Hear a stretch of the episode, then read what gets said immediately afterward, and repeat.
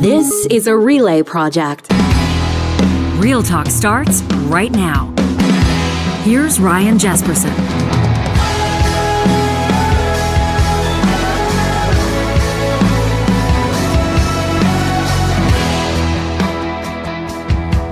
On this beautiful Wednesday morning, we welcome you to Real Talk. Thanks for making time for us. Coming up in today's episode, our minds are blown by the PGA's merger with the LIV Golf Tour. The PGA is in bed with the Saudis after absolutely ripping, ostracizing, banning its former players that took the money from the Saudis to leave the PGA Tour and join LIV. We're going to get into what uh, some of the industry commentators are saying, what people who follow golf are saying about this, and try to wrap our minds around that story. Imagine you're Tiger Woods, who said no to an $800 million offer to join LIV. Imagine you're one of these players like Rory McIlroy, who went to the wall defending the PGA, only to find out yesterday, blindsided by a tweet that the PGA was doing business with LIV, amalgamating the two tours. Absolutely mind blowing stuff. We're also going to take you out to the mountains today. My Jasper Memories, presented by Tourism Jasper. We're going to talk about a very cool, we're going to take you up onto the, the glacier, the Athabasca Glacier, talk about a very cool way uh, to explore it. But we're going to lead off today with a story. This is kind of like not the aftermath, uh, but as the dust is settling on the Alberta election, two ridings in particular under great focus. A lot of people were paying attention to the ridings in Calgary Glenmore and Calgary Acadia. Now, these uh, had mandatory recounts triggered because the results were so close. You may remember in Calgary, Acadia, Alberta's former uh, health minister, former justice minister Tyler Shandro, it appeared as though he had lost his riding, lost his seat by seven votes. Well, the recount uh, showed that it was actually a little bit more than that. It was 25 votes, but still, you're talking about 25 votes out of thousands and thousands. In Calgary, Glenmore, same deal. The United Conservative incumbent there, Whitney Issik, losing her seat by 42 votes. You know, this is like this is like one group of families. These are like the parents of one hockey team. I mean, this doesn't take much 42 votes, but it just goes to show how important it is to get out the vote, how important it is to campaign, how important it is to make sure that everybody that you're connecting with intends to give you their vote. We're going to be talking to the campaign manager for both of those ridings. We're going to talk to the NDP's campaign manager. She was overseeing Calgary Glenmore and Calgary Acadia. How did they do it? That's coming up in just a second with Esmahan Razavi. First, though, if you're thinking of a career in real estate, I want you to take one quick second today to check out Relo.ca. That's R E L O.ca. Why? Well, because better real estate training starts right there. If you're one of the thousands of Albertans thinking of a career in real estate, you're going to want to visit Relo.ca. They offer better real estate training, professional expert webinars, entertaining podcasts, and excellent customer service. Relo's content is targeted so that you can meet exam criteria in the quickest amount of time. You can get your career started right now. They'll help you learn anytime, any place at your own pace, which is a huge bonus, of course. There's no better time to start your real estate career, and there is absolutely no better place to do it than Relo.ca. Esmahan Razavi was the campaign manager for NDP candidates, now MLAs elect, Nagwan Al-Guneid and Diana Batten. Uh, Esmahan's been previously involved in federal, provincial, and municipal campaigns, and she joins us now live from Calgary. First of all, congratulations. These uh, were, uh, I mean, two of the closest ridings, not, not just in this election, but probably in Alberta's electoral history. Once you're talking about a couple of dozen votes, it doesn't get any closer than that. How are you feeling now that those recounts are complete? Relieved. uh, and I've had slightly more sleep, so I'm feeling a little rested. Um, but it was, you know, a bit of an emotional roller coaster for us. Um, it was so tight on Monday night, and uh, we didn't really find out that we'd won uh, at least the unofficial re- the unofficial count uh, until like 1 a.m. on uh, Monday night. And then um, and then we had to go into a recount, and that was really nerve wracking. Uh, and we were really excited that we came out uh, to have won again. It's almost like you won twice in each riding. So yeah, nice. no kidding. I mean, this was this was kind of late Monday night that the that the news uh, started to you know started to spread, and, and people started to you know I, I think feel a little bit more comfortable that the NDP had made those inroads in those ridings. What was your internal polling? I think most people know that there are polls that happen. Uh, you know, they're either commissioned commissioned by by PACs or they might be commissioned by uh, media outlets. But obviously, parties are doing their own polling uh, through the course of a campaign as well. What were your numbers telling you about these two ridings in particular? Well, on the local campaign, we actually didn't do internal polling. We were just looking at our data. Mm. Um, and I believed that our data said that we were in a really, really tight race. Um, and I told everyone, and it kind of started sounding like a line, but I really meant it that we were cautiously optimistic um, because we knew that we had put in so much work on the ground and that, you know, we were approaching these ridings in a way that was true to the individual ridings, both Glenmore and Acadia. Like, you know, there are four quadrants in Calgary. Each quadrant has its own character, and each riding has its own character too.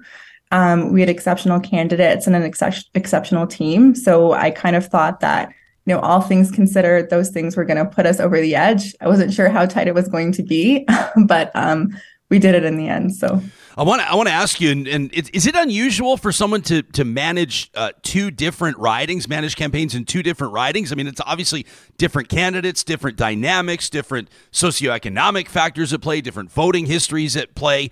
Uh, is that something that's kind of common for someone like you, or is this quite unusual as an assignment?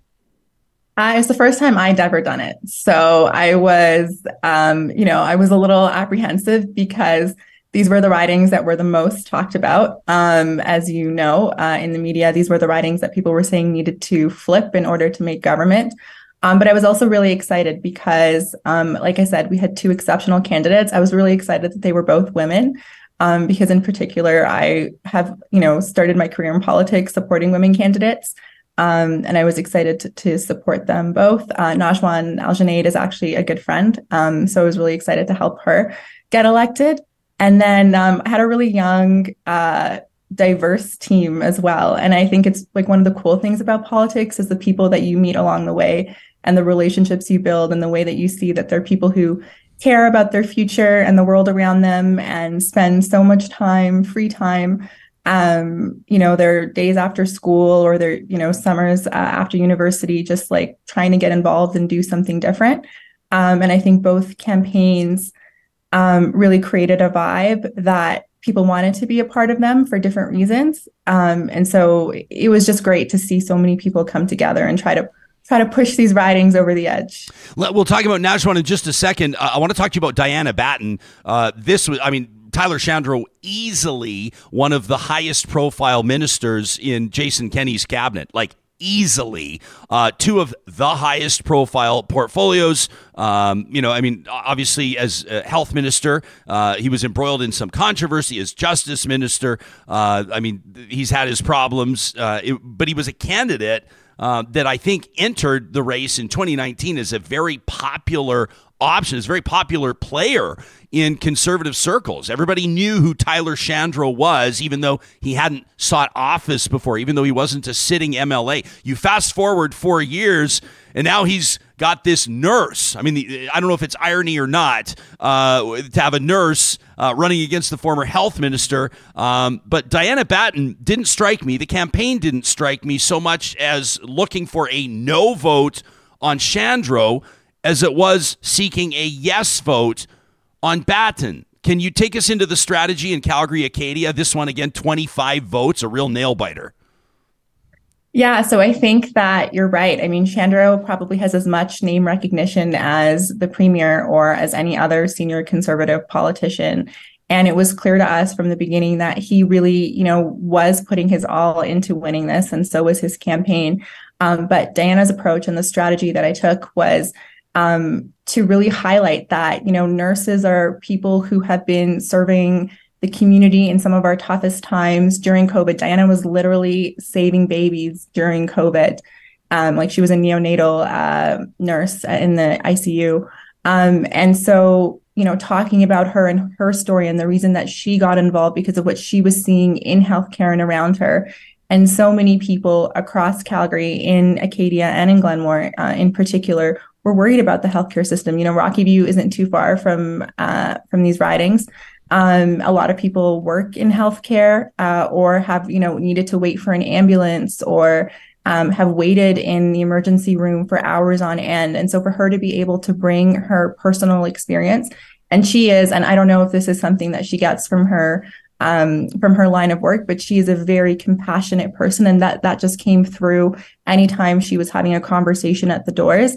And part of our goal, um, or our, my strategy, was to have Diana talk to as many voters as possible and spend as much time with them as possible because um, I knew that when they got to meet her, when they got to learn about her as a person and the um, you know the real care she brought, um, they would think think differently about how they might vote. And it might you know a lot of people were undecided right? That was kind of the story of this election. There were all these like reluctant ucp voters. How might they vote and someone who is a community person who um, who had that kind of compassion and care, I thought would help sway those reluctant UCP voters uh, in her direction. Did you buy that that that undecided thing? I mean, I I, I was running my mouth on this show um, leading up to the election and the days leading up to it. I I, I just. Uh, what I was picking up from people and what folks were saying in the emails we were getting from people that were like either ardent conservatives or longtime New Democrats there was certainly that interesting dynamic at play,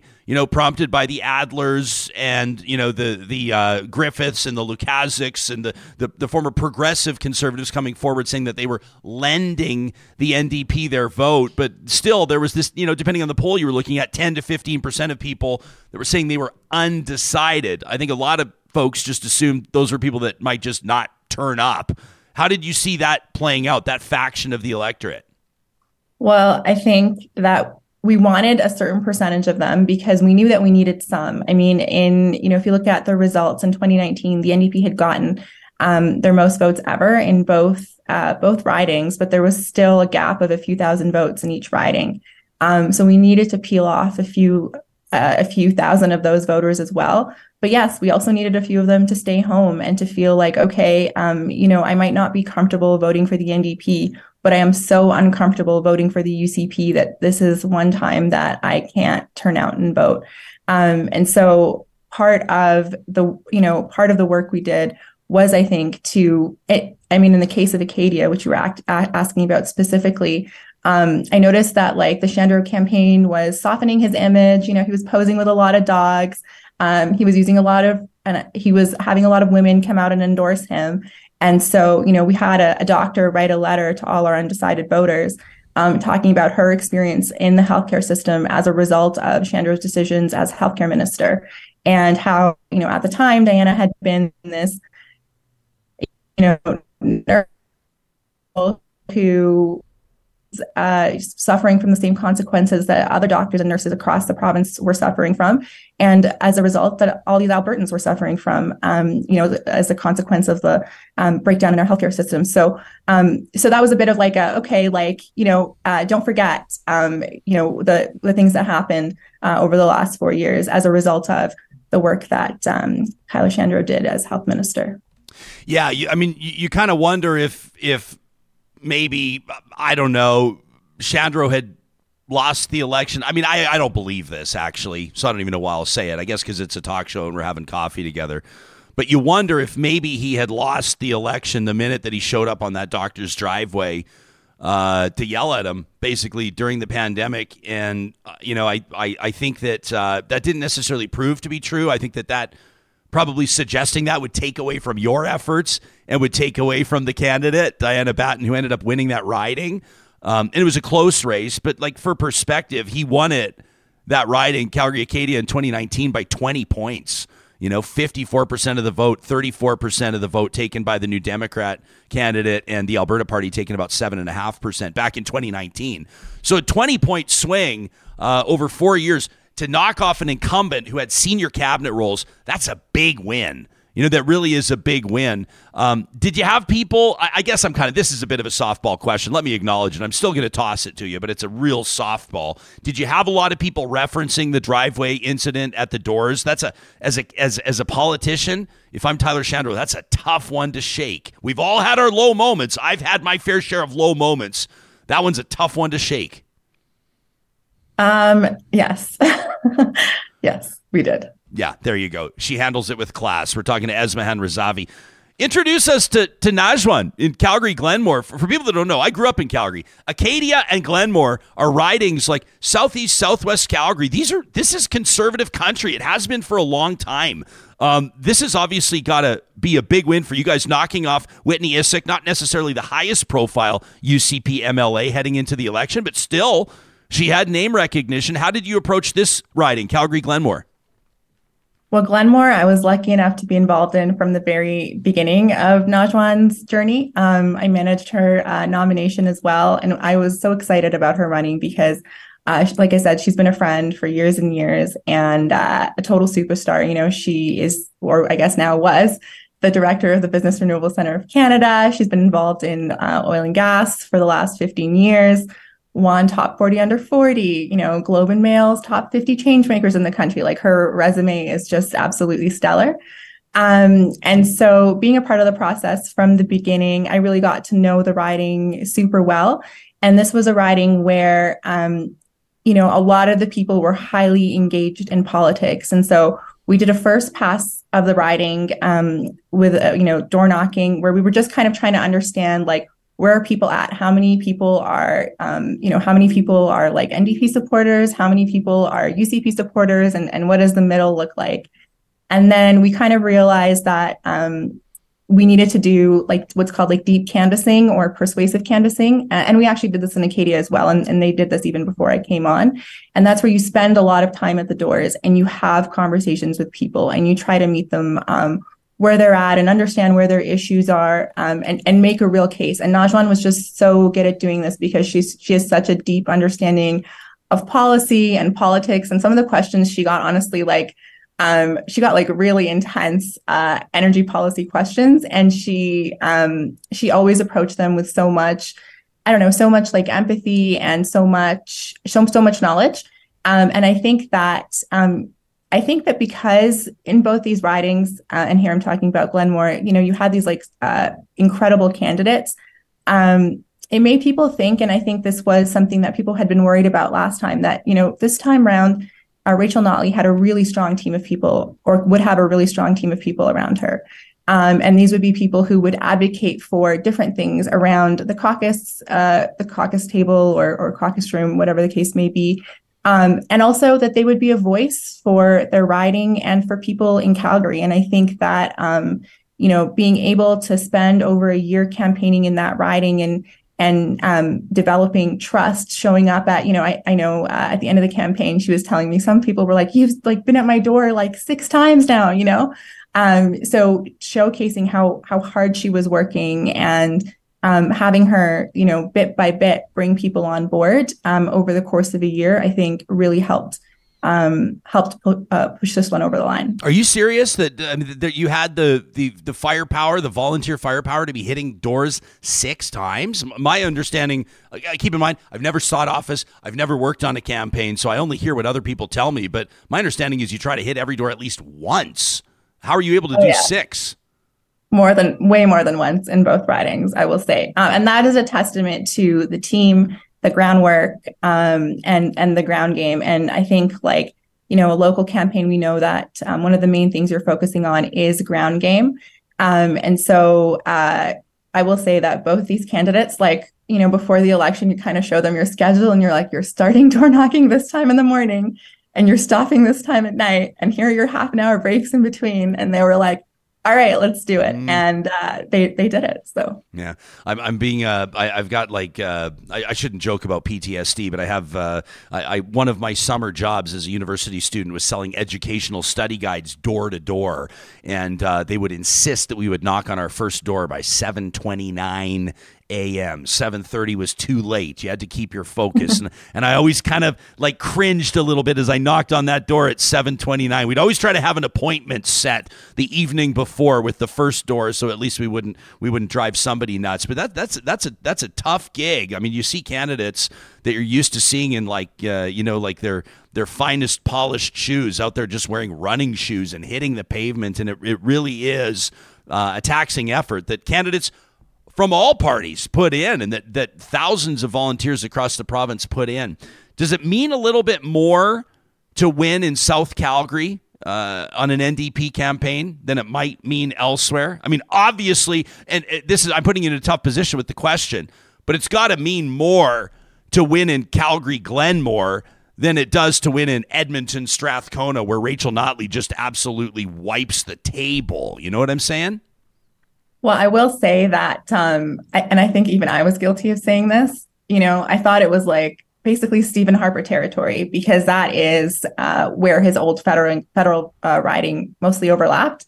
Um, and so, you know, that sort of gives you an assumption about what the what the riding might be. But I will say, like, these are areas that have voted for Mayor Gondek, for former Mayor Nenshi. And when you think about things that way, and you know that they actually did flip NDP once, um, you know, I think at the end of the day, like people aren't, uh, especially Calgarians, like I mean, the group that I'm most familiar with, they aren't ideological. They're looking for, you know, um, smart, practical, pragmatic solutions. Um, and so, you know, I had faith that with candidates like these, um, with a good team, um, we'd be able to make that case. We got an interesting comment here on uh, on our live chat. Appreciate everybody that joins us every morning on YouTube. Dennis, uh, it sounds like Dennis might have been volunteering on Karen Shaw's campaign. She was the NDP candidate in Morinville, St. Albert. Dennis says uh, most stores in Morinville, St. Albert, uh, Karen Shaw and volunteers hit him three or four times every door across the riding. Says that team was door knocking for 18 months. I mean, you know, we talk about these campaigns. Obviously, they're about a month long, but for, for a lot of people, a lot of candidates, this has been I mean, a lot of them have been essentially working since the 2019 election results came in, and at least for the past couple of years. People wondered how Calgary would go. And uh, obviously, you know, a lot of pundits, including on this show, were saying, you know, the election's going to be won in Calgary. The NDP takes 14 of 26 ridings. If you go by the math, the NDP won Calgary. Uh, the NDP swept Edmonton, and obviously the United Conservatives um, form government. You know, a seat count 49 to the NDP's 38, which leaves obviously work uh, for the NDP to do and, and, and a strategy to figure out when it comes to the rural areas. How do you process as a strategist, as, as a top shelf experienced communicator, that rural urban divide? What lessons do the New Democrats need? And I should note that you're not on staff uh, with the NDP. You're talking to us independently right now. What does the NDP need to take away from this lesson wise? Well, I think it uh, this uh, you know election in particular was challenging because uh, Danielle Smith during her leadership had put such an emphasis on um, creating those relationships in rural Alberta and had stoked um, you know I think certain like fearful elements um, as she was doing that. And I remember there was one point in the election, I think it was like just at the tail end of her leadership, or just after she was elected leader, where she said something like, you know, it doesn't really matter what happens in Calgary. Um, what ma- what matters is like what happens in uh, rural ridings. That that was kind of how she was going to approach uh, her premiership. And I think she ended up walking that back because she realized she needed to win at least some Calgary ridings. Um, I think the NDP had a lot of really strong candidates in um, rural Alberta. I mean, um, there was, uh, you know, uh, municipal municipal leaders, um, people who were who were so involved in their community for so long, um, and I think. Look, like you know, when I started politics, uh, my career in politics, people told me there's something like a called like a two election cycle, where you you know you do your best in the first one and you make up as much ground as you can and then you know you have hopefully the same candidate stay if they did a good job and work again um, and work even harder and build on those relationships that you had already started to to build on because politics at the end is about people. And if you are investing the time and really working hard to um, to build trust then i think that you can do it. So i don't think that by any means um, you know like the rural alberta is a write-off for the ndp and i don't like thinking about you know uh, Albertans along those lines. At the same time, I do think that there are different interests um, in urban areas versus rural areas, and we can't be um, you know, we can't be, uh, or I can't be naive to that, I should say. Yeah. Um, hey, Esmahan, I appreciate you talking to us. If people are just joining us on the live streaming audio app on Mixlr, presented by California Closets, we're talking to Esmahan Razavi out of Calgary. Uh, she was the campaign manager on two successful NDP campaigns, Calgary Acadia uh, Calgary Glenmore. You step out of the mix now, back to your day job, so to speak, at Champion Communications. Can I can I pick your brain in just a second? Can, can we talk some politics? Can we talk about where you see both parties going from here? Uh, we're going to be talking to Alberta's Premier, uh, Premier elect Danielle Smith will join me in studio tomorrow, uh, right here on Real Talk. People can catch that live at nine o'clock Mountain or later on demand. Obviously, do you have a few minutes to stick around with us? Of course. Yeah. Okay, perfect. Back with uh, Esmahan Razavi in just a second. If you have a question, if you're one of our live tuning audience members, of course, you can punch that into the chat on YouTube and we'll get to those. We wanted to mention as well a conversation that I had uh, just a short time ago, a couple of days ago, with Professor Lisa Young, Dr. Lisa Young out of the University of Calgary. You'll find that episode uh, in our archive on the podcast on YouTube. Is what's good for politicians good for you? We talk about populism and some of the work that uh, Dr. Young has been doing, writing for Alberta Views magazine. You can find that episode. It's uh, the first episode of this week, uh, and one well worth checking out. Charles Adler on that one as well. He's, of course, sorting through uh, his take on the election results. You remember he went to the wall for Rachel Notley and the NDP. We're proud to partner with our friends at Alberta Views magazine.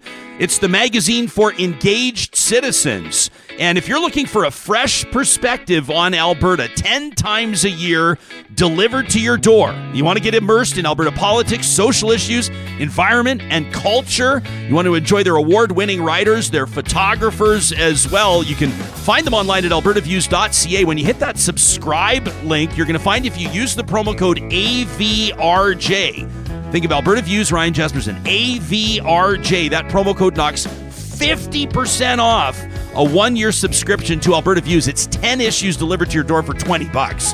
It doesn't get any better than that. AVRJ, the promo code at albertaviews.ca. We're always excited when we get to tell you about Real Talk sponsors that are hiring, and that includes Apex Automation. Right now, uh, they're looking to bolster their team right here in Alberta, across Canada, and for their brand new field office in Houston, Texas. So if you're a professional engineer, electrical, instrumentation, computer science, process, mechanical, it's worth a visit to apexautomation.ca today to find out how they do things differently. They're also looking for electricians, they're looking for instrument technicians. If you want to be on the cutting edge of where automation's going, in North America, including autonomous vehicles and machinery, robotics, all kinds of cool stuff. You can submit your CV today at apexautomation.ca. And another hiring alert. This is always good news stuff. Our friends at Kuby Renewable Energy, you know, we tell you they're Alberta and Western Canada's busiest solar installer. And of course, this time of year, they've got their teams out and about Northwest Territory, Saskatchewan as well with applications commercial, residential, industrial, agricultural. Check out the careers link at kubyenergy.ca. Join their team and help them grow clean energy in Canada. These are for electricians as well as apprentices. They're young, they're growing at Kuby Energy, and they're reshaping the energy portfolio in Canada. Check out kubyenergy.ca. And whether you're out on the job hunt or maybe just taking a day for yourself, there's nothing like a DQ Blizzard. June's Blizzard treat of the month at the Dairy Queens of Northwest Edmonton and Sherwood Park is the Reese's Caramel Pretzel Blizzard treat. You know, summer should be one big adventure for you and your taste buds. You'll find this taste bud adventure of a lifetime at the Dairy Queens of Palisades, Namao, Newcastle, Westmount, and Baseline Road. When you visit a Dairy Queen of Northwest Edmonton and Sherwood Park, you let them know Real Talk sent you. We're hanging out with campaign manager, political strategist Esmahan Razavi joining us out of Calgary. Uh, Esmahan has mentioned, we'll be talking to Premier tomorrow. That's Thursday morning. We're expecting uh, her cabinet announcement on Friday. And uh, it goes without saying, this cabinet's going to have a, a, dramatically different look uh, than what we saw before, both under her leadership and, of course, Jason Kenney's uh, before that. Some folks are suggesting that it could have more of a, a rural taste to it, just based on her options, based on where a lot of their seats are. What's a storyline or two that you're keeping an eye on ahead of this announcement? You know, uh, they won't have any Edmonton representation, uh, and their Calgary representation is going to be uh, pretty limited. And unfortunately, I think that there were a lot of candidates who ran with extreme views uh, who now might be represented in cabinet as well. Um, so I would want to keep an eye on that. Um, at the end of the day, and I'm not just saying this because I worked on the NDP team, um, I just think that uh, if you look at the caliber of people who ran for the NDP versus who ran for the UCP, there's a pretty stark contrast. Uh, and it does it does actually really worry me about what is that going to mean for our government over the next four years. You know, are these um, important files, and we have so many um, important issues that we need to address in this province from you know, I, I, know 200 emergency room doctors came out um, in the final weeks of the campaign talking about the crisis in ERs, um, to the uh, so healthcare, to you know what's going on in our uh, energy industry, uh, in our with our climate, um, what's going on with you know uh, with our economy in general. There's just so many important things that need to be addressed, uh, and I'm just not sure that uh, the team that we're going to see on Friday is going to be up to it. And I say that with a lot of sadness, actually. Uh, yeah. So if you're Rachel Notley, uh, you know, if, if you're an experienced opposition MLA, um, you know, I'm thinking of, I mean, there's tons, uh, you know, Rakhi Pancholi, I think of Shannon Phillips, I think of, you know, David Shepherd. There's, there, there, I mean, we could go on and on and on. There's a lot of MLAs that have been there before. Uh, do you approach this session differently than in past based on the observation you just made? And if so, how?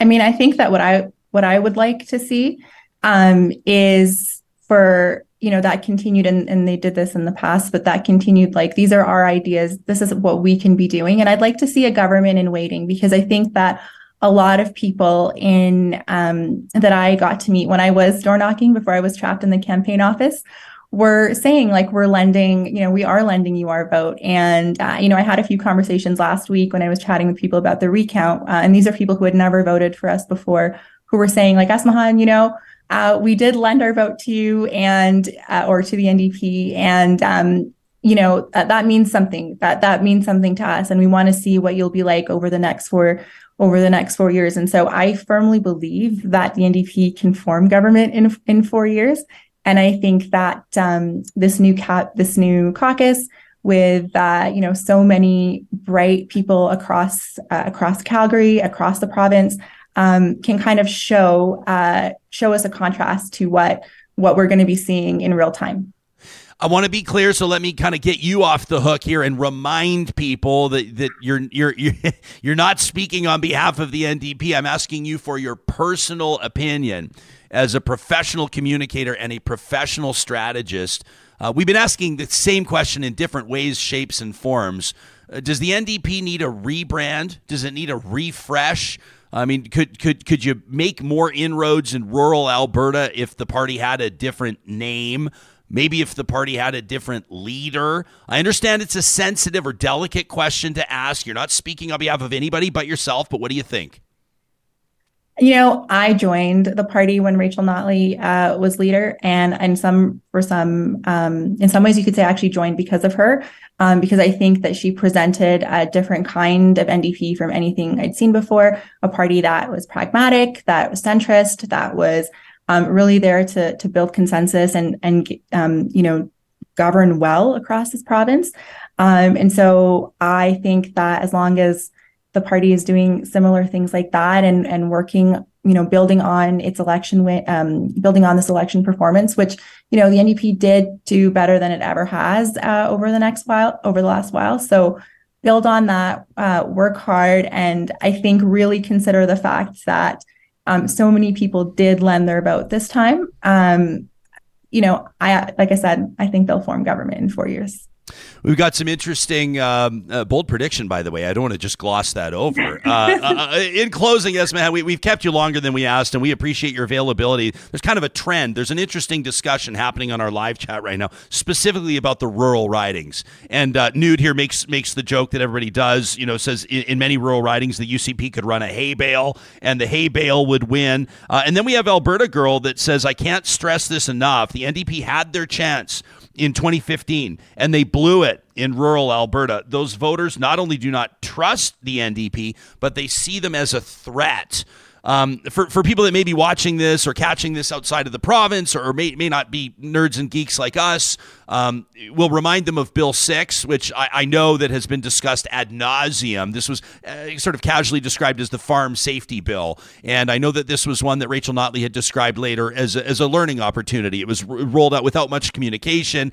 Uh, it was spun by conservative opposition at the time as a threat on the family farm, that sort of a thing. Uh, the NDP's motivation, I think, in it all was worker protection. But that was an example of something that blew up in their face, and we saw Bill 6 referenced. We still see it referenced time and time again. So maybe that's one example. Um, but how do you believe that the NDP could turn that trend around in rural Alberta and start to see wins? What's maybe one thing that you would advise the party to do over the next, let's say, two to four years? Um, so I'm actually not too familiar with what they've been do- doing in rural communities over the last four years, but I would assume that they've been doing a lot of re- relationship building and um, you know a lot of kind of like targeted outreach. I think that just based on the fact that they attracted so many um, qualified candidates in rural Alberta, um, that shows that they've got relationships in there. So what I would say is go in there and build trust. And at the end of the day, you know, we talk about rural Albertans versus, you know, urban Albertans, but we're all Albertans. And I think there are similar things that we care about. Um, you know, some of the most heartbreaking stories I saw over the last four years were about rural communities that had no access to healthcare because you know doctors had like up and left and there were no you know emergency rooms were literally closed overnight or people had to go and seek um, you know care for uh, if they were pregnant had to go seek care like four or five hours away.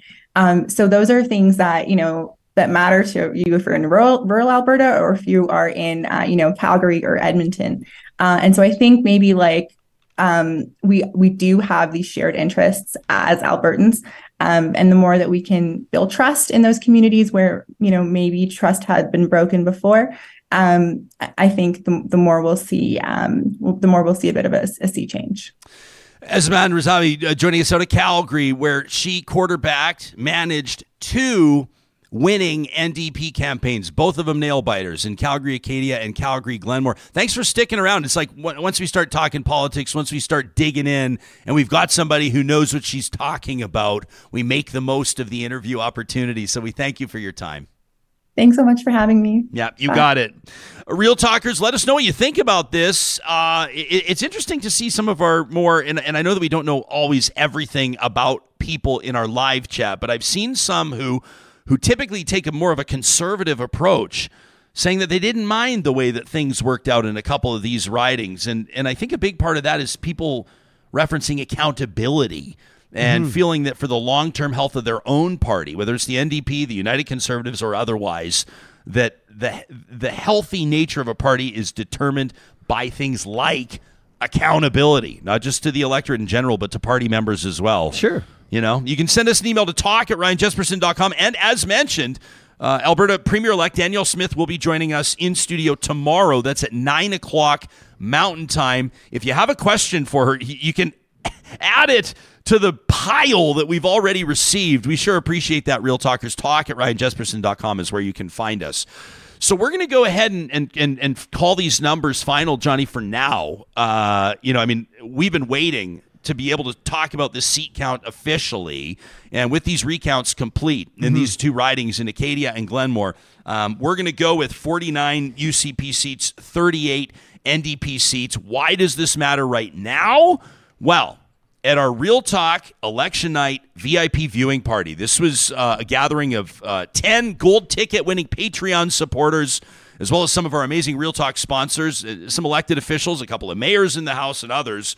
Uh, we gave our party attendees an opportunity to prognosticate, to predict the outcome of the election. And up for grabs, a bottle of the now sold out limited edition Real Talk Cast 2.0 Maple Bourbon.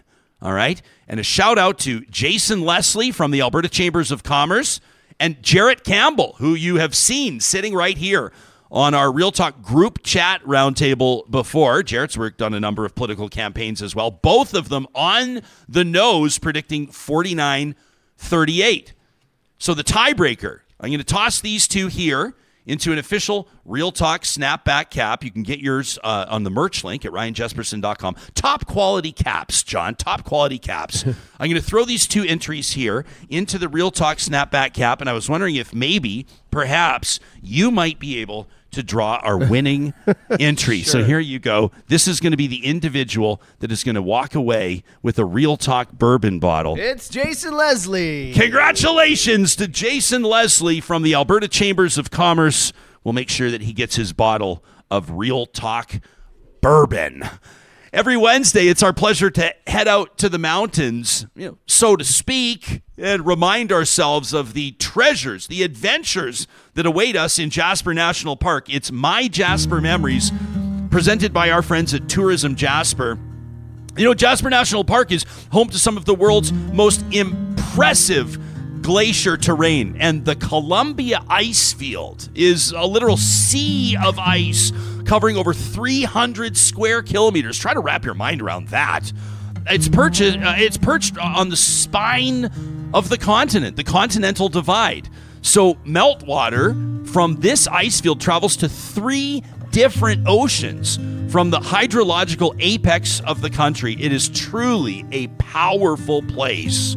Uh, the Athabasca Glacier is an easily accessible tongue of ice that flows from this massive ice field, and it provides a really unique opportunity to explore an actively changing glacier. Like it's different tomorrow than it was yesterday, than it was the day before. Now, you can only, for very good reason, only travel on this glacier with a guide. Uh, and if you're going to go with a guide, Rockaboo Mountain Adventures is one of the absolute best. They've got this tread lightly glacier tour that focuses on small groups and glacier science, sustainability, efficient travel, and even the opportunity to descend into the ice using ropes if conditions allow. It's kind of a day by day decision. One of the coolest things about this is that there's no experience required. Ages 12 and up are welcome to join. It's about a half day excursion. Uh, now, you may be wondering what about fitness level and things like that. They hike between two to eight kilometers, uh, depending on conditions and, of course, depending on the makeup of the group. So the hiking is never really strenuous, uh, but it does gain about 150 meters in elevation from a starting elevation of 1900 meters. You can learn more about Rockaboo Mountain Adventures, getting up on the Athabasca Glacier by checking out rockaboo.ca. We'll have the link in the show notes here. And of course, if you have photos or video you're posting, make sure you use the hashtag MyJasper, the hashtag RealTalkRJ as well. And we'd love to feature some of your Jasper memories right here on My Jasper Memories, presented by our friends at Tourism Jasper. We had uh, signed off of yesterday's show for about 30 minutes on Tuesday uh, Uh, when news breaks that the PGA Tour is joining forces with LIV Golf. This is, as you know, the Saudi owned, Saudi backed tour. LIV is the tour that pulled Phil Mickelson, one of the top time greats, I mean, top 10 easily, Phil Mickelson, with a an offer of reportedly 200 million dollars. You know, they they went out then and and they got other golfers like Bryson DeChambeau and and uh, Brooks Koepka and, and and Cam Smith, like all the big, not all, but a lot of the big names in pro golf went after the money. And we debated on this show. I remember talking to uh, Toronto sports writer Bruce Arthur about it. How do you say no to that money? If if if you're uh, Dustin Johnson, how do you say no to $150 million guaranteed.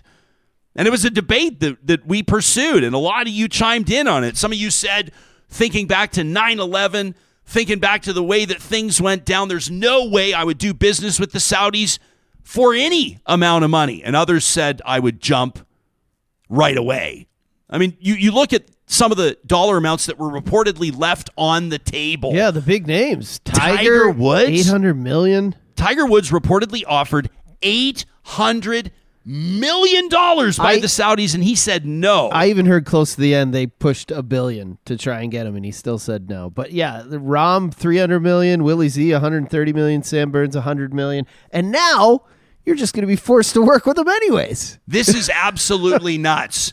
And so you've got literally these tours coming together and and this is and we're going to get into this like we're going to talk about what what the pros are saying and, and we're going to get into what the golf commentators are saying here because this actually isn't just one of those ooh that's got a sting type scenarios. People are outraged. If you're tiger woods and, and rory mcilroy uh, two of the world's best uh, two of the all-time greats that went to the wall that had strong words for their colleagues their fellow golfers that went to LIV how are you feeling when you learned by a tweet yesterday? You know, it was disclosed yesterday that Tiger Woods, probably the second greatest golfer of all time behind Jack Nicklaus, but maybe the best, um, learned along with everybody else that this was happening. Uh, let's rewind one year. Okay, so here's the PGA Tour boss. This is Jay Monahan, who might not be in that position for long. I mean, this is supposed to be the professional golf. So the PGA is supposed to. This is supposed to be the players' league, right? And yesterday, a, a players' meeting uh, apparently uh, described as heated, which is probably the understatement of the year, as the players had their chance to communicate with PGA's top boss, uh, Jay Monahan, who made this decision without their input, uh, who made this decision, as far as the story goes, just over the past couple of weeks without involving any of the golfers that were going to wind up looking pretty stupid. A lot of the golfers that were going to wind up realizing that they had left like $150 million on the table. But here's Jay Monahan a year ago. Okay, this is right before the Canadian Open. This is right when the big names were leaving for LIV. This is right when Mickelson left. This is right when Dustin Johnson left. And here's what Jay Monahan had to say one year ago. players. I've talked at a player meeting, and I've and I've talked to a number of players uh, individually uh, for a long period of time. And I think you'd have to be living under a rock to not know that there are significant implications. And as it relates to the families of 9/11, uh, I have two families that are close to me that lost loved ones, and so my heart goes out to them.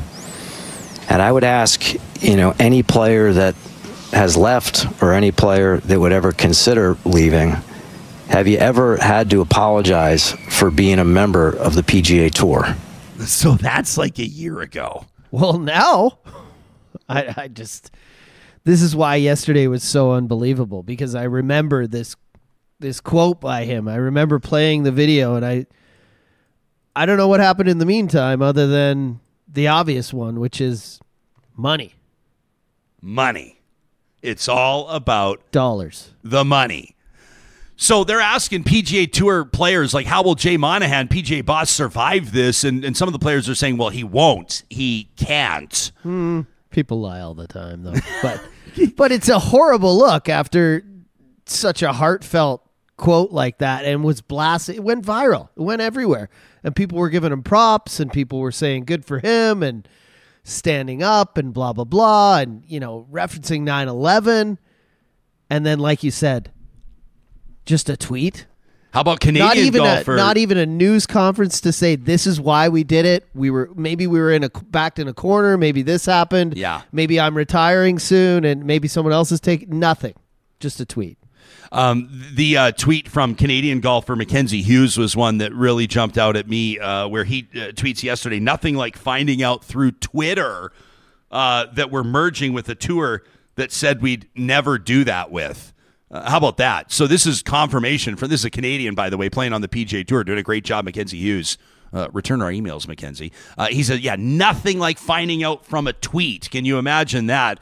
Apparently, the the uh, creators of Top Spin, you know this documentary, season one, uh, people have been enjoying that. They had their cameras. They say they tweeted yesterday they had their cameras rolling on Rory, on Rory McIlroy when he found out about this. So I think the next season of Top Spin is going to be an amazing one to watch. Um, why don't we get to what some of the commentators are saying? Like yesterday, obviously they, they were talking about this on Around the Horn on ESPN. Let, yeah, let's look at these here, Johnny. Well, This you were just here, talking like- about Rory, but here's here's Joel Bell. yeah, here's some more. Uh, yeah, there's so much to unpack, he says, but the thing I keep going back to is this Rory McIlroy took a stand for what he believed was right, uh, which brought an invisible pain and a weight that can't be measured and was sold out by the very thing he was trying to defend. turned down five hundred million. Jesus. Kind of reminds me of like Ted Lasso when his wife ends up dating their marriage counselor. Yeah. So, do you think anyone will actually say that's it for me? Maybe a few guys. I mean, I mean, I think Tiger's done anyways. Close, close like, to can't- being done. the- the strange But do you thing- think any guys will actually stand up and say, "No, I'm not playing golf anymore for PGA because of I this"? doubt it. No, I doubt it. I mean, the whole thing about the PGA is its history and its tradition, and and, and Mm-hmm. Yeah. the chase for the championships, right? And, and and those that are trying to win those majors. I mean, you know, you look at, at uh, recent wins, and and obviously like Brooks Koepka when he joined Mm-hmm. that five major club just a short time ago, people were talking about how almost all had been. I mean, he was getting praise from from both sides, from the LIV players Mm-hmm. as well as the PGA players. They came together because there's that historic. There's almost that reverence around the majors. I can't see players walking away from this, but just on a personal level, like imagine how pissed you would be if you left like and i know a lot of people in our live chat right now are saying i can't wrap my mind around the dollar amounts we're talking about i can't either But like i can't imagine what it would be like to be offered comment in 150 million to go join another tour but imagine you're a player that didn't do it on principle Yeah. and and one year later you should have taken the money Yeah. Imagine the things you could do. You could cure. You could oh end Oh world poverty with with the amounts, all those dollar amounts, and it's. i mean you could fill a whole swimming pool with ferrero rochers johnny Jesus. You could fill a whole swimming pool with Ferrero Rochers. On Around the Horn on ESPN yesterday, Mina Kimes was talking about this. I mean, everybody was talking about this. Uh, we thought we'd maybe, I don't know, run through the course here and see what some of the top comments were. Here's Mina Kimes. I mean, watching Jay Monahan, the commissioner, try to justify this, I think I'm struck by two things. He managed to both sell out morally and also sell out his own constituency at the same time, which is truly remarkable for a commissioner. I mean, put yourself in the shoes, as Tim said, of a PGA golfer who turned down LIV money. Over the last year plus, you have believed you were taking a principled stand. You have watched your peers accept, in some cases, hundreds of millions of dollars to link arms with a regime with a terrible human rights record. You may have spoken out against that record, and you have been told yours is a player run organization. Today, you wake up and you realize that was all a lie. And if I were them, I would be seriously questioning leadership, not just for this decision, but the way in which it was rolled out. Yeah, no kidding. To say the least. Like, imagine the bitterness, right? And there's, there's golfers like that notoriously kind of chirp each other. Mm-hmm. Phil Mickelson's not afraid to chirp. Like, can you imagine some of the conversations on the tee boxes from a guy that walked away with 200 million from a tour and is now in no different of a position mm-hmm. than a guy that said no to 800 million? I think that's the worst part of all of this is that you've put all these players into a position where Yeah. us against them, except it's all supposed to be now us again. yeah. And you you you know, the big players didn't take the money. Those those kind of washed up guys took the money, right? and they're just laughing all the way to the bank now. Some of them, Cameron Smith, yeah, but I mean, Uh, up and comer. He's, I mean, he's there was a arrived, few, but, but some I'm of them saying, did. like- Mm-hmm. Dustin Johnson did. I mean, he's one of the one of the world's greats, one of the world's tops. But but yeah, I mean, I, I just think Tiger and Rory McIlroy ha- have been made to look very stupid. Mm-hmm. Uh, Ken says the PGA was in trouble. You know, sponsors were walking. Their charitable organization status was about to be challenged in court. And Monahan, Jay Monahan, was in a box. He says money talks. Jay should have never played the 9/11 card. Maybe not, but at the time they were trying to save the PGA Tour. They were bleeding superstars. Yeah. And I think he was trying to come up with that kind of compelling narrative. Uh, Steve Schmidt is the host of The Warning, and he was breathing pure fire yesterday on his show. Here's what he had to say about the merger. the PGA Tour is fundamentally in business with the Trump family. Quite a thing for a sport that builds its reputation around values, ethics, and integrity. Think about it. The PGA Tour is now the Trump Golf Tour. It is the Saudi Golf Tour.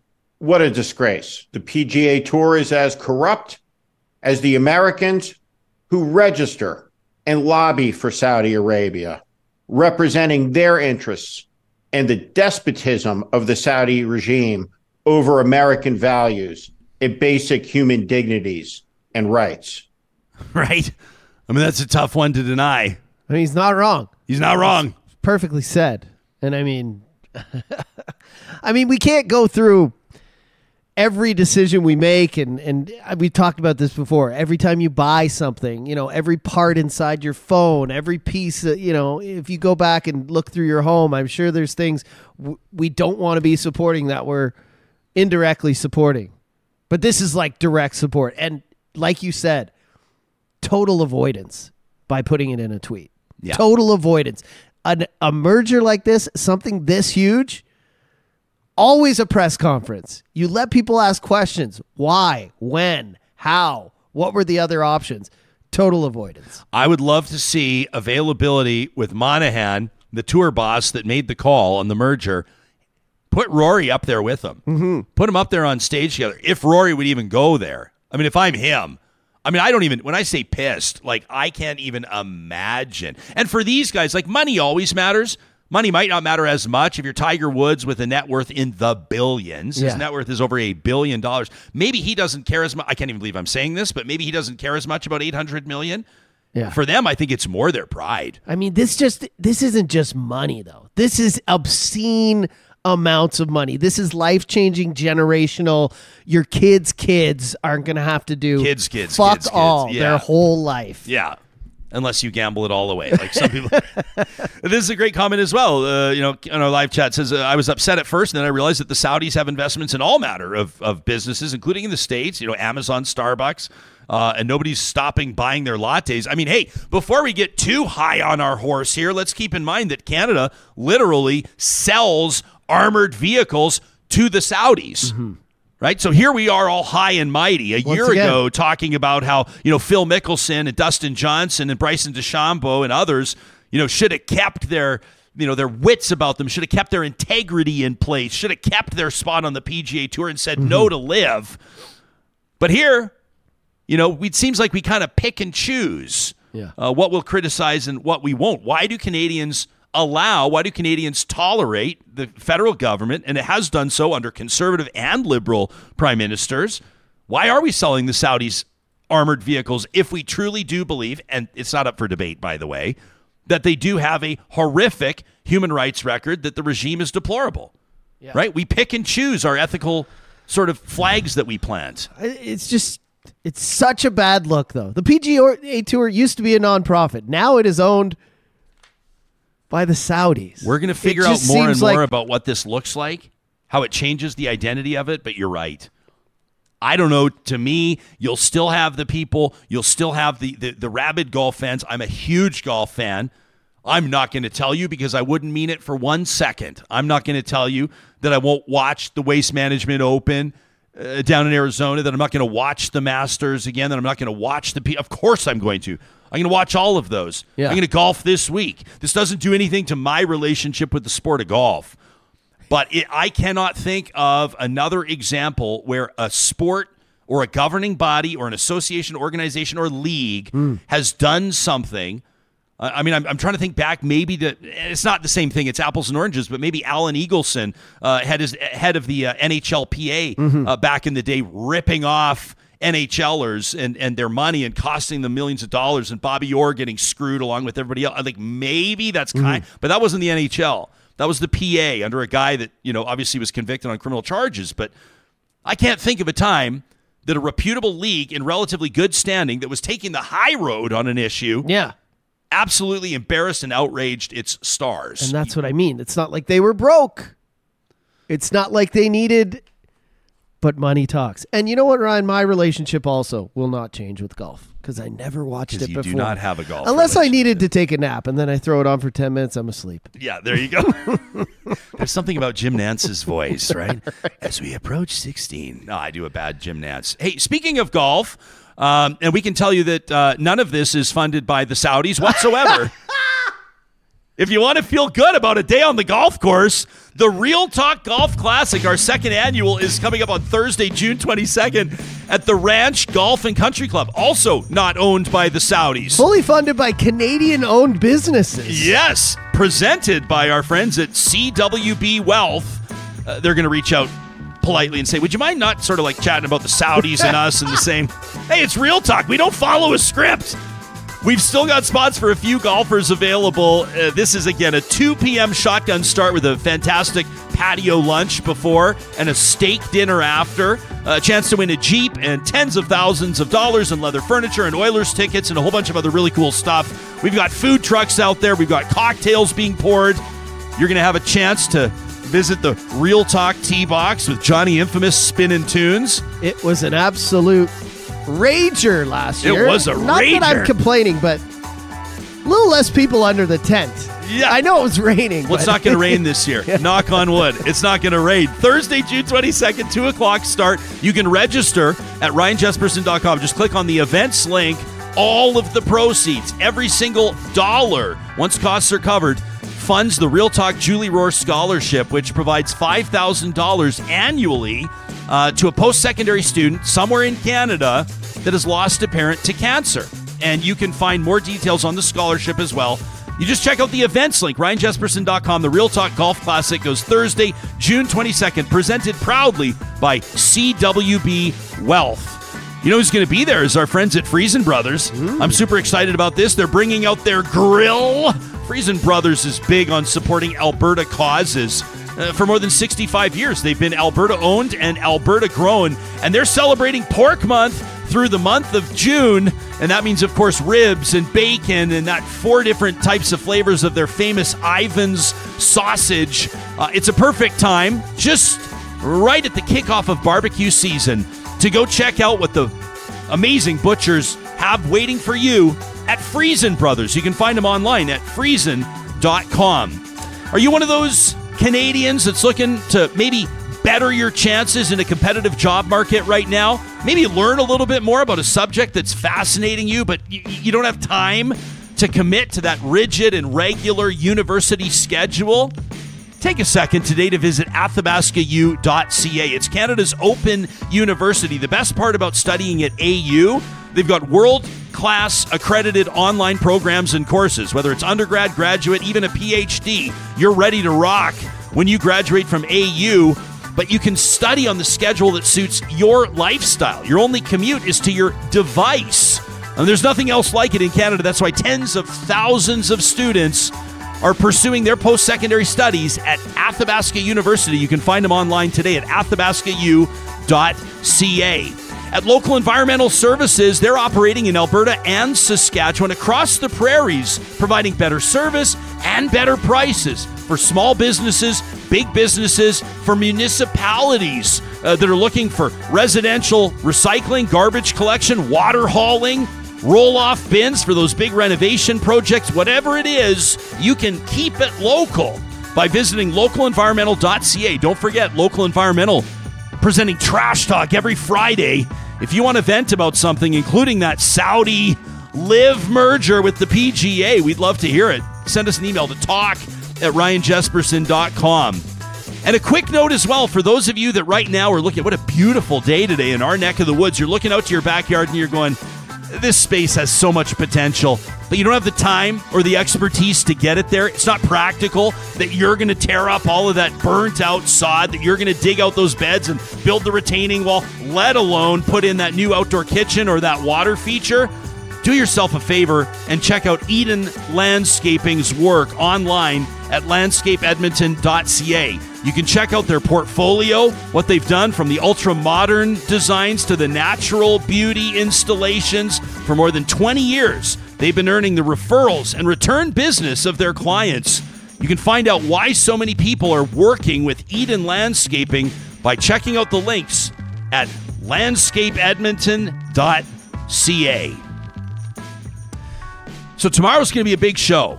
Um, Irshad Manji, the celebrated author, will join us. She's in Edmonton to deliver a keynote uh, coming up later this week, and she's going to be talking to us about going from polarization to collaboration. So that's great subject matter. It's timely subject matter from somebody that I guarantee is going to inspire you. She'll be here right out of the gates live tomorrow. That's Thursday at 8:30 Mountain Time. And then at 9 o'clock, your chance to put a question in front of Alberta Premier Danielle Smith. We'll get the interview going right at 9 o'clock Mountain Time. We've got her for just under half an hour live in the Real Talk studio. This a day ahead of her expected cabinet announcement. So that's where we'll go. We've got questions locked and loaded. You can be in touch with yours. You know where to find us. We'll talk to you soon.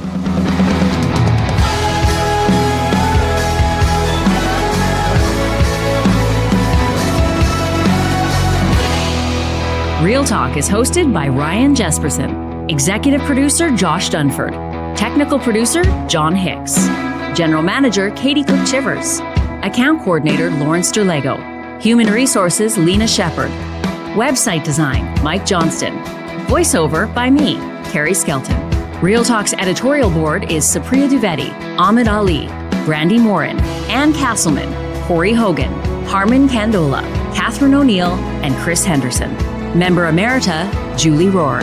Real Talk is recorded in Edmonton, Alberta on Treaty 6 territory, the traditional and ancestral territory of the Cree, Dene, Blackfoot, Saulteaux, and Nakota Sioux, home to the Métis settlements and the Métis Nation of Alberta. Real Talk is a relay project. For more, check out ryanjespersen.com.